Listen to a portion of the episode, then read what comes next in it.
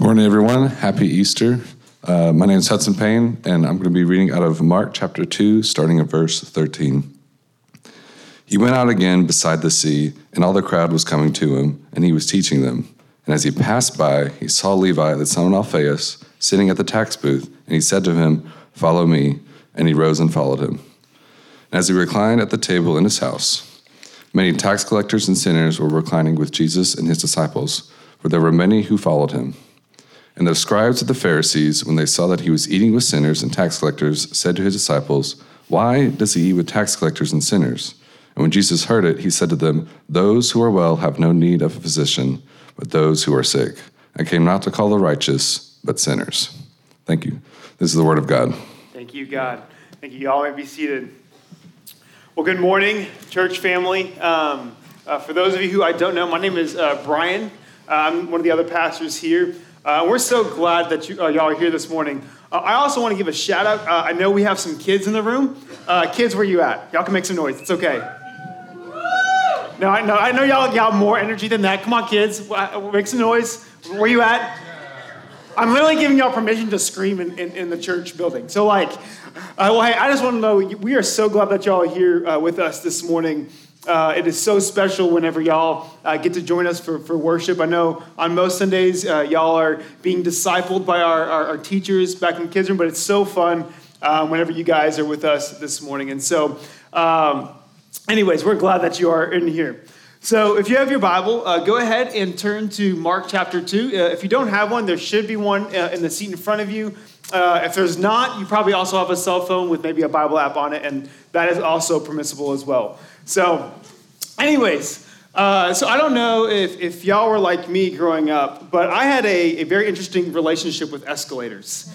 Uh, right? That's what you expected to hear on an Easter Sunday. Um, escalators like so like so before I, once i got over the fear that i wasn't actually going to get sucked under you know how many of you guys actually thought that like the, when you like you got to the top of the escalator you thought that you were going to get sucked under uh, that was me uh, but once i got over that fear oh come on y'all did too um, once i got over that fear uh, I, I conjured up these fun little games that i could do with the escalator um, there were, the games were twofold there was two different ones one was see how fast I can go up with the escalator going in the right direction. So the escalator is going up. I just want to see how fast I could go now up there. Um, the fun thing is you always win that game too. Um, uh, but the other game that I like to play was uh, the one that probably got on the nerves of most people was you know going the opposite direction of the escalator. So if the escalator stairs are going down, I thought it'd be fun. Like, let me see to try to go up right? And so it was this fun little game that I would always play. How many of y'all actually did that? I know there's not really any escalators in San Angelo, so most of this is mostly for my people who didn't grow up here like myself. But uh, um, right, so but but in so doing, it was a fun little challenge for for five year old Brian to try to um, go up the escalators, uh, adding this extra resistance. Uh, even though um, it was, I was socially unaware of how it was bothering people around me. Um, but, but, but here, here's the funny thing was, um, the object of the game was I was adding this unnecessary resistance in order to get to the top. Um, as the escalators are going down, I'm trying to go in the opposite direction. I'm adding this un- unnecessary resistance in order uh, to play, play this game. I was doing something, um, my destination, I was working hard at getting to the top of the escalator uh, in a way that it wasn't designed to go. And I wonder if, uh, for many of us, this is the picture and view that we have of Jesus. Um, that we have picked a route to get to Jesus that he never intended us to go. That he's at the top of this escalator, the stairs are going downwards, and we're working as hard as we can to get up to him. We're trying to be good enough. We're trying to, to do all the right things. We're trying to um, uh, be as a good of a person as we can be. And so we're trying to work hard and hard and hard, and yet we see this unnecessary, we see this resistance always um, before us before we can get to the top and get to Him. Have you ever felt that way? Have you ever felt that you have to work hard to get to Jesus? You have to try to do all the things. You have to try to um, go to church enough. You have to read your Bible enough. You have to pray. You have to not cuss too much. All the different things. Have you ever felt all these burdens? That once I do these things, then Jesus will then approve of me and he'll like me. We're adding unnecessary resistance. And so, what if, um, what if this trying so hard isn't what Jesus intended? What if the, the, the goal of the, the way to actually know Jesus isn't heaping all these burdens on ourselves to try to work hard to do good, um, but rather it was simply recognizing something else. Recognizing something else. Because the reality is, when we live a life of trusting ourselves, two things will happen. One is you feel like you're really doing good, like you're really you're, you know, you're doing all the Christian things, you're following all the rules, and what that will inevitably do is produce lots of pride. Or what will happen is you are aware of just how fall short you are. You're aware of just the guilt. You're aware of the shame. And what that does is ultimately produces you in this state of self condemnation and guilt and shame. Neither one of those get to the heart of Christ. Neither one of those get to the, where Jesus actually wants us to go. And so, the text that we're going to look at for just a few moments today, it's not a typical resurrection Easter Sunday text, but it very, very much is connected to the resurrection. We'll see that in a bit. Um, is hopefully going to help us see a little bit more what is the heart of Christ towards sinners, which is all of us. And my hope for us today is that you don't see, when you look at Jesus, you don't see uh, a Savior who's just always nagging his finger at you because you're not doing enough, but rather you see a Savior who loves you, who actually kneels down near to you when you're in that need. Let's go ahead and reread uh, uh, Mark 2 13 through 17. Mark writes, He went out again beside the sea, and all the crowd was coming to him, and he was teaching them. And as he passed by, he saw Levi, the son of Alphaeus, sitting at the tax booth and said to him, Follow me. And he rose and followed him. And as he reclined at table in his house, many tax collectors and sinners were reclining with Jesus and his disciples, for there were many who followed him. And the scribes of the Pharisees, when they saw that he was eating with sinners and tax collectors, said to his disciples, Why does he eat with tax collectors and sinners? And when Jesus heard it, he said to them, Those who are well have no need of a physician but those who are sick. I came not to call the righteous, but sinners. So, the first impressions of this verse that I hope you're seeing is that Jesus befriends himself with sinners. This was not an uncommon thing for Jesus to do. And, and, and in these uh, four verses, a few verses, we see two different scenes. We see two things going on, but that are interconnected that show that Jesus is someone who actually befriends sinners. In the first scene, we see uh, Jesus call Levi the tax collector. Now, we won't go into it too much right now, but, but what you need to know about tax collectors back then is that they were not very well liked. Um, they were very much social outcasts. And because the reason why they were called considered social outcasts was because essentially they were workers for Rome.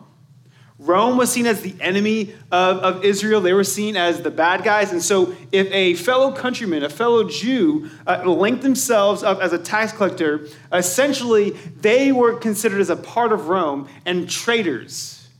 Because what would they inevitably would do is they had to collect a certain amount from Rome to give back, and they would also then collect a little bit more for themselves to pocket. So, so rightfully so, a lot they weren't very well liked. Um, they, were, they, were, they were labeled as public sinners. Um, they, they literally had that title. And so you did not do anything with a, with a social outcast like a tax collector.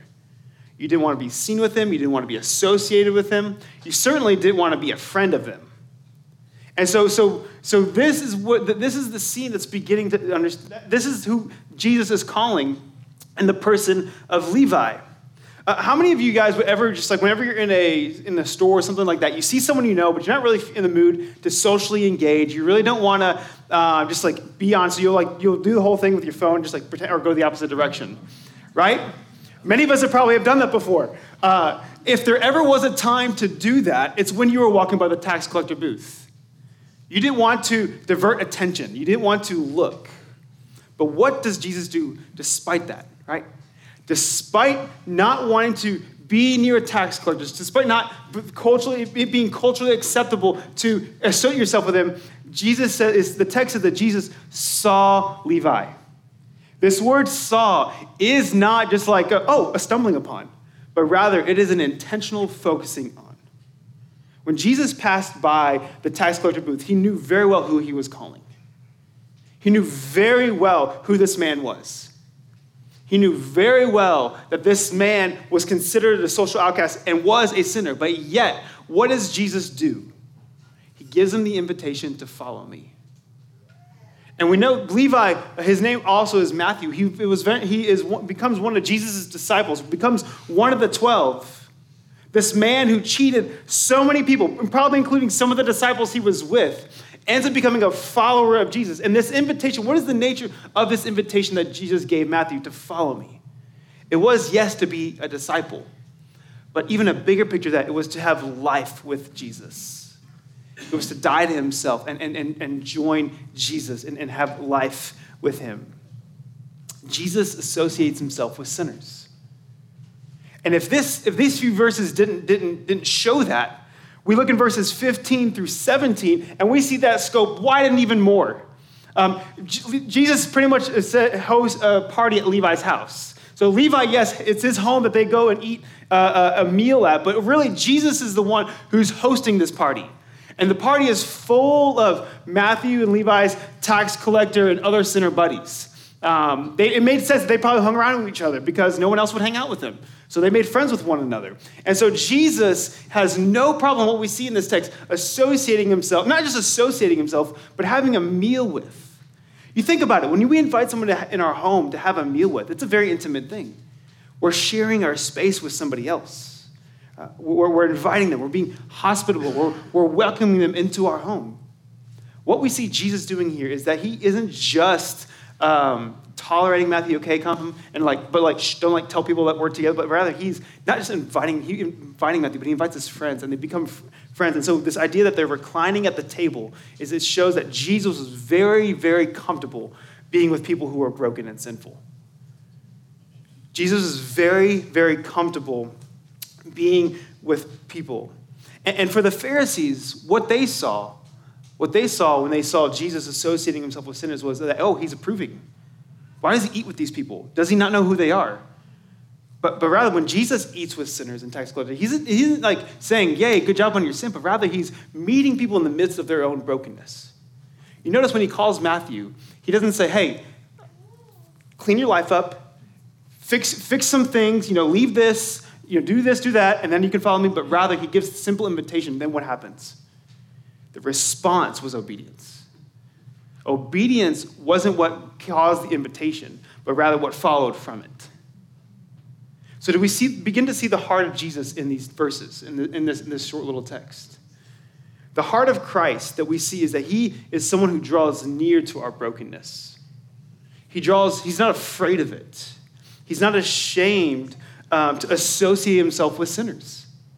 He's not ashamed. He's not, he, he's not embarrassed, but rather he's very much a Savior who kneels down into the midst of brokenness. Let me ask you this question Is a welcoming Savior, because all of us in here are probably well aware of where we're broken, where we struggle, is a welcoming Savior the image that you have when you first think of Jesus? Or is it somebody that you think is just always disapproved of you? Who's always wagging his finger at you? Who's always just saying you're not doing enough? What the text is beginning to help us see here is that Jesus doesn't just associate himself with sinners, doesn't just befriend sinners, but rather he actually steps into the lives of sinners and meets them where they're at.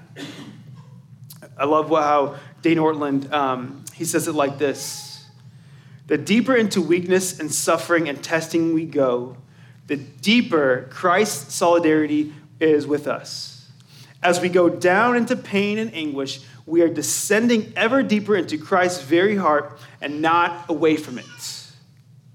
And we notice here there's a very stark contrast that's going on in this text. There's a very stark contrast going on in this text. When Jesus saw a sinner, when Jesus saw Matthew, he welcomes. And what's interesting, uh, it also when we talk when it shifts to the Pharisees, that same word for saw is used for them. When the Pharisees saw sinners, they condemned. When Jesus saw sinners, he welcomed. The Pharisees were the ones who believed that ultimately rightness with God was based on how well you followed the law, which, if you look at the first five books of your Bible, um, that's, that's law, specifically Leviticus. There's 600 some odd commands, plus more that they brought on. Um, Following these things to a T is what made you right with God. And so, the, in their eyes, man, they were absolutely crushing it. They were doing all the right things, they were doing everything as they were supposed to be doing. And so, when they saw Jesus hanging out with sinners and tax collectors, they were like, oh no, you shouldn't be doing that.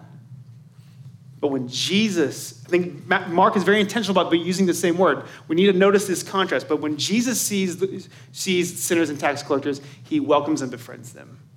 And if anybody actually could condemn sinners, if anyone could actually rightfully judge sinners, which Jesus does, it's him. But what we see in this text that Jesus' initial response towards broken people is to step into their lives and, and welcome them, to love them, to meet them in the middle of their brokenness.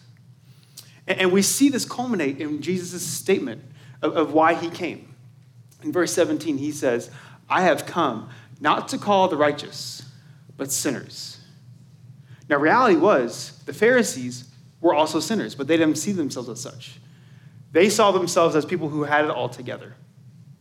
But in actuality, they were just as broken as the tax collectors and other public sinners that were in the same room. So, who is Jesus for?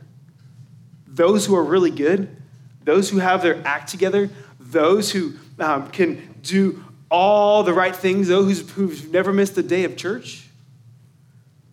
Or is he for those who realize their need? Or is he for those who realize that they're sick? How freeing would it be if we actually believed that? How freeing would it be that we actually believed that Jesus welcomes us. That we don't have to heap these burdens upon ourselves, we don't have to perform, but rather we simply get to bring our need to Him, and He doesn't despise us because of it.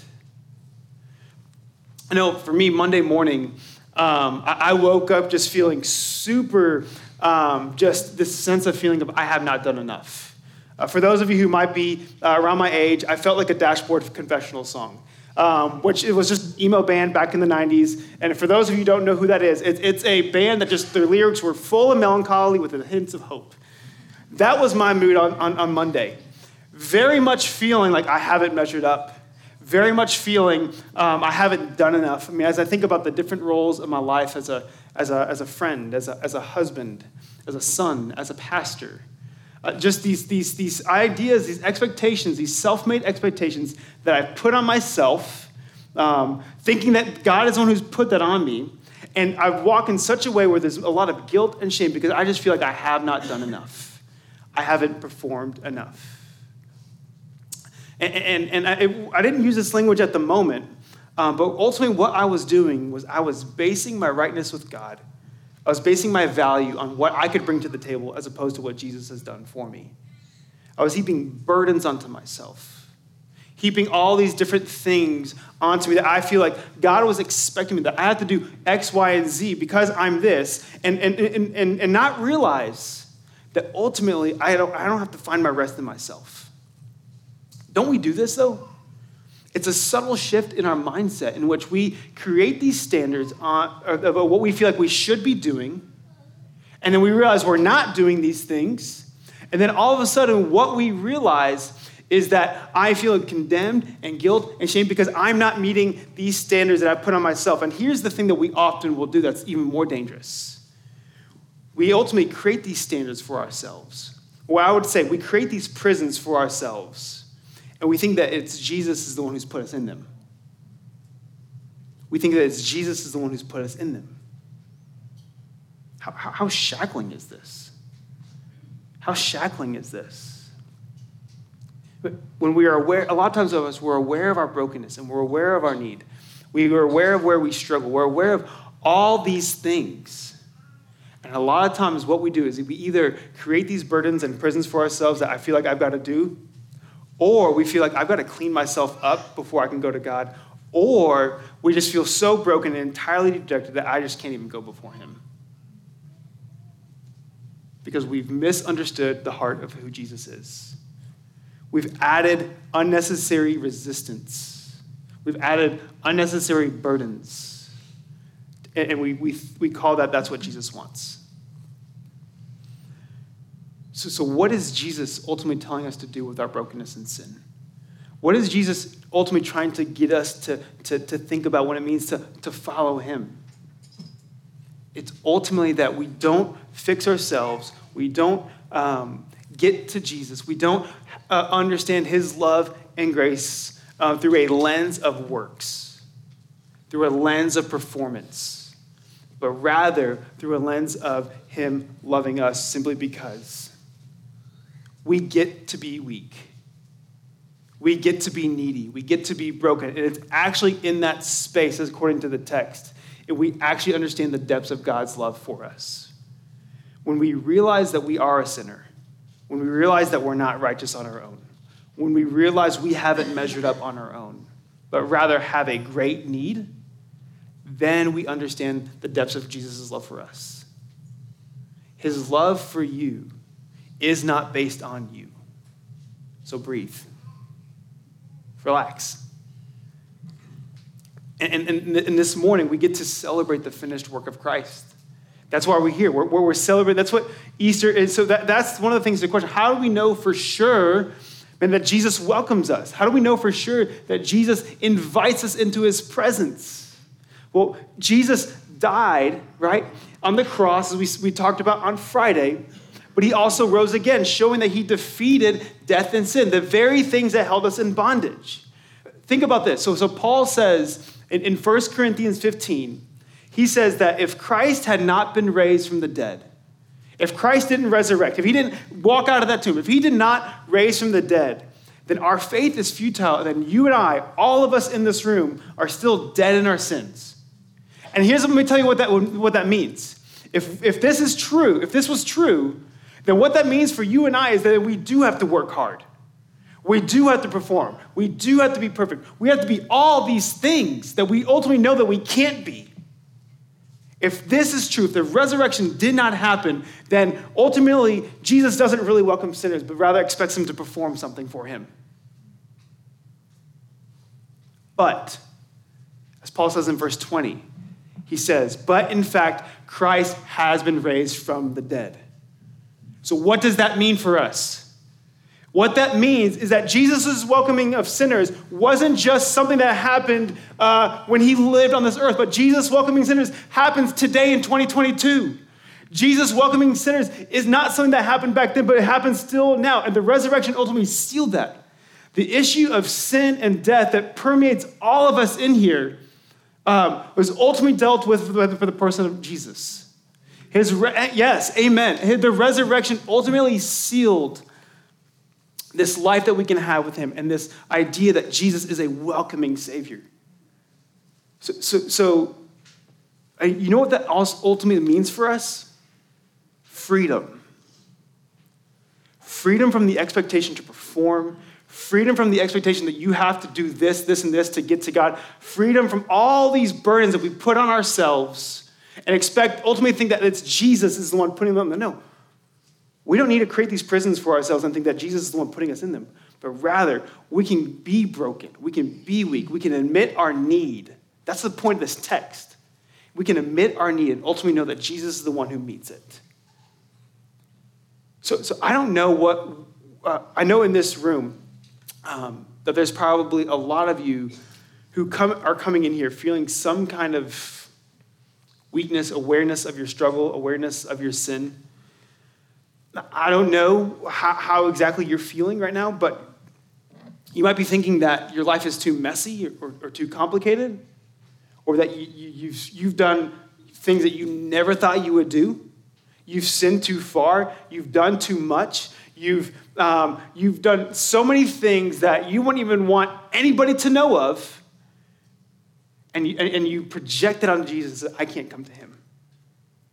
Friend, hear me say this Jesus is for you. Jesus welcomes you. You have not outsinned the cross. And this is what we celebrate in the resurrection.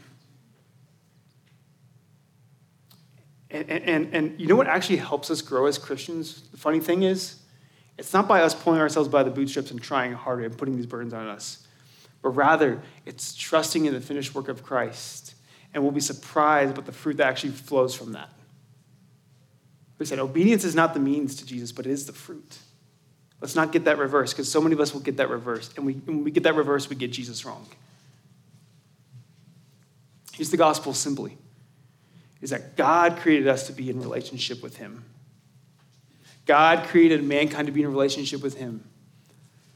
We sin. We ultimately what sin is a distrust of God's goodness and direction for our life.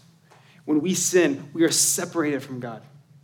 When sin entered into the world, however, Jesus wasn't done. God wasn't finished. He wasn't going to let mankind stay in the sin, but rather he was going to make a way for us to be back in relationship with him. And so when we see the life of Jesus, when Jesus comes onto the scene, he lives a perfect life.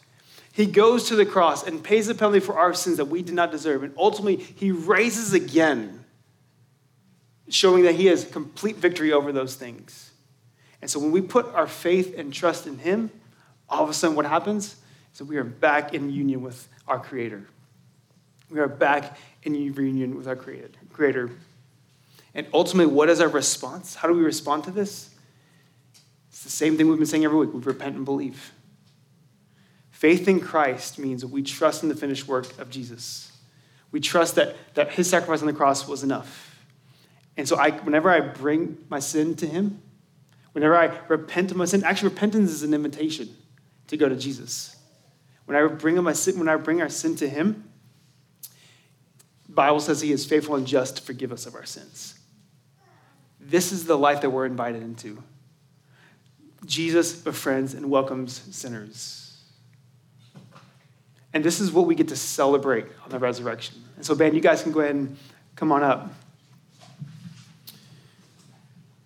I love this quote from, from Jonathan Edwards. I think it encapsulates just the heart of Christ so well. He says that ultimately you contribute nothing to your salvation except the sin that made it necessary. You contribute nothing to your salvation except for the sin that made it necessary. And here's why I tell you say that, that gets to the heart of Christ. Because Jesus knows, God knows that we couldn't do enough. And so it was out of love that Jesus lived and went to the cross and died for us. It was out of love as it says in Romans, that he did these things. And so all we need to do is recognize that we're needy. Recognize that we have sin. Recognize that we're broken. Recognize that we've distrusted God with our lives. Recognize these things and go to Jesus, and He takes care of the rest. And so, this is what we get to celebrate when we partake in communion together. We get to celebrate the fact that Jesus has bought our salvation when we get to eat the bread and drink the juice, what we're doing is we're remembering that ultimately we have a Savior who welcomes us into his presence. He welcomes us not based on you, but based on him. He is not afraid to lean into your brokenness. He's not afraid to lean into your darkness, whatever it might be, no matter how complicated or messy you might think it is. When we take communion, we're reminded that Jesus is a welcoming Savior. And he ultimately bought that welcomingness, welcomingness uh, on the cross and sealed the salvation with his resurrection. And so, so, so if you're a Christian this morning, if you've placed your faith in Jesus, uh, celebrate. With your, I would encourage you, celebrate with your family. Take communion with those around you. Celebrate the fact that you have been welcomed by Jesus. Because this isn't just an individual thing, but this is a communal thing. We get to celebrate that this morning. So take communion and joyfully partake with of the body of Christ around you. But if I, I would encourage you, because I'm, I'm, not, I'm not going to understand. I understand that there's probably people in here who have not placed their faith in Jesus. I, I would ask that you would just um, one thing, just understand that the, the, the table is for believers. Um, so we would ask for you to refrain, but what we would ask for you to do is consider Jesus. We would ask you to consider. Um, the hope and life and love that He gives you. I would ask you to consider um, what, are the, what are you trying to look for and look towards for life? What are you trying to look to and look for for something that's going to satisfy? Because ultimately, true life and true love will be found when we're back in relationship with our Creator through Jesus. So I would ask you to take these moments to consider Jesus. Remember the words of what Jesus said that He said, I came not to call the righteous, but sinners. And that's all of us. He's called us, He welcomes us. And so today we get to celebrate. We get to celebrate that there is freedom, is, that freedom is found when we realize our need. We get to celebrate um, because in Jesus, we get to be back in relationship with our Creator. And we get to celebrate today um, because Jesus has conquered the grave, that He has risen, and that by rising from the dead, by resurrecting, He's, con- he's conquered the very things that held us in bondage sin and death. We get to celebrate today. So let us celebrate together.